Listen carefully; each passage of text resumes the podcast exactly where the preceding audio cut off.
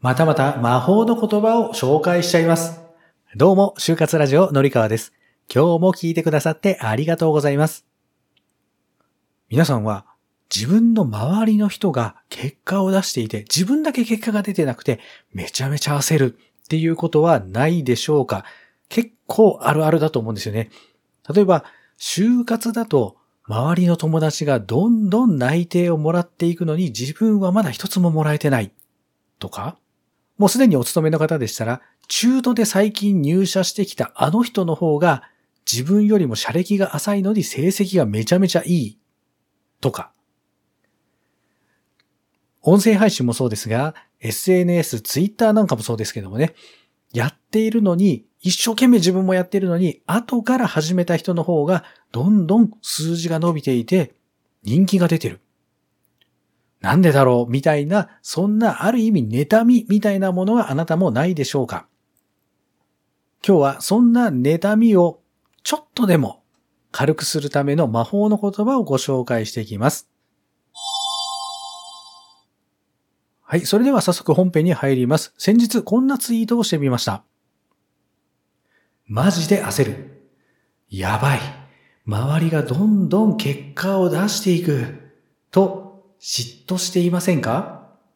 そもそも他の人と比べる必要なんてないんです。どうしても不安な時は、自分は大器晩成。これからなんだ。と唱えてみましょう。自己肯定は大事。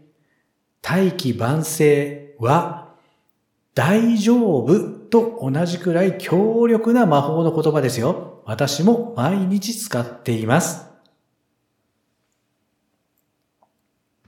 はい。ということで、はい。魔法の言葉第2弾。前回ね、以前に、あの、大丈夫っていう言葉がね、魔法の言葉なんですよというご紹介をしたんですが、今日はその第2弾ですね。自分は大器晩成なんだと思い言い聞かせる。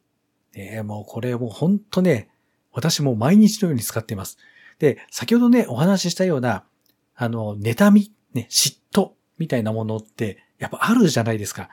いや、あの人の方が自分よりも、ちょっと優れてるかな。めちゃめちゃ優れてるかな。いや、この人の方が私よりも、日が浅いのにもかかわらず、実績残してるよな、みたいなね。そんなのありますよね。で、こういうあの、音声配信とかも、後から始めた人の方が、すごく、なんかこう、いい配信をしてて、自分の配信の方が、なんか劣ってるんじゃないかな、みたいな、そんなね、やっかみみたいなものってなんかあるじゃないですか。で、そんな時には、先ほどね、ご紹介した、大器晩成。自分はこれから、これから花開くんだというのを唱えて自分に言い聞かせていきましょう。で、これができるようになると何がいいかというとですね、将来、将来、そういうね、妬みみたいなものとかが出てきた時に、あ、来た来た来た、これまた来たって時に、それを切り離すことができるんですね。で、自分はまだまだこれからだ。自分は今やってることは正しいんだっていう自己肯定につながってきますので、結果、メンタルヘルス的にも非常に自分の気持ちが楽になります。